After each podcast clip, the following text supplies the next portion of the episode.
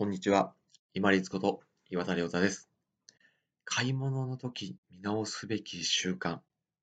買い物かごについてです。自分が今日はたくさん買って備える日だっていう時以外は買い物かごを持つのをやめましょう。これは買い物のカートも同じです。どうしても買い物かご、もしくは買い物カートを持って押して買い物をしていると、あれこれ入れるのが普通になるんですね。そして、あれこれ入れたくどうしてもなっちゃうんですね。特に自分がお腹が空いている時とか、他で何かストレスが溜まっている時、人間関係であったり、お仕事であったり、学校であったり、そういうふうに他であったストレスを何か一時的なものを買うことで満たそうとすると、どうしても買い物かごとかカートの中に入れようとする衝動に駆られるんですね。でも、買い物かごを使わないと、両手で持てるものって、これ、量が限られてるでしょ？で、持って、下ろして、そして、まあ、セルフレジなり、レジの人にお願いする形になるので、必ず量が限られるんですよね。しかもこの少ない量。見えますか？そう。買い物かごとかカートっていうので使って買い物するっていうのは非常に危険です。で先ほど冒頭に申し上げたように、今日は一つたくさん買って、次の翌週に備える日だという時とか、もしくは、この後パーティーだから買い込んでそしてまた準備をする。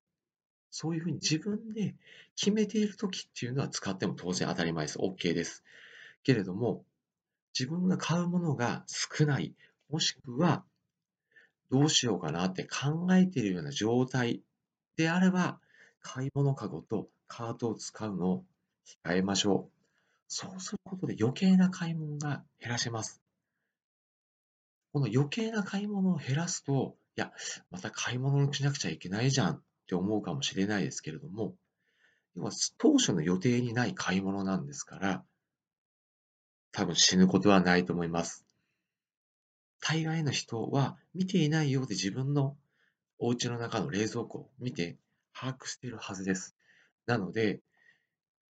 そういうふうに予備のもの、もしくは大量に買い込んでいる時期がある方であれば、何かしらのものが残っているはずです。だから、見た瞬間に、あ、買わなくちゃいけないって思うかもしれないですけれども、買い物かごの中やカートの中に入れるっていうのはやめましょう。ましてや、買い物かごを持って買い物したり、カートを押して買い物するっていうのは、体が不自由、もしくは筋力がない方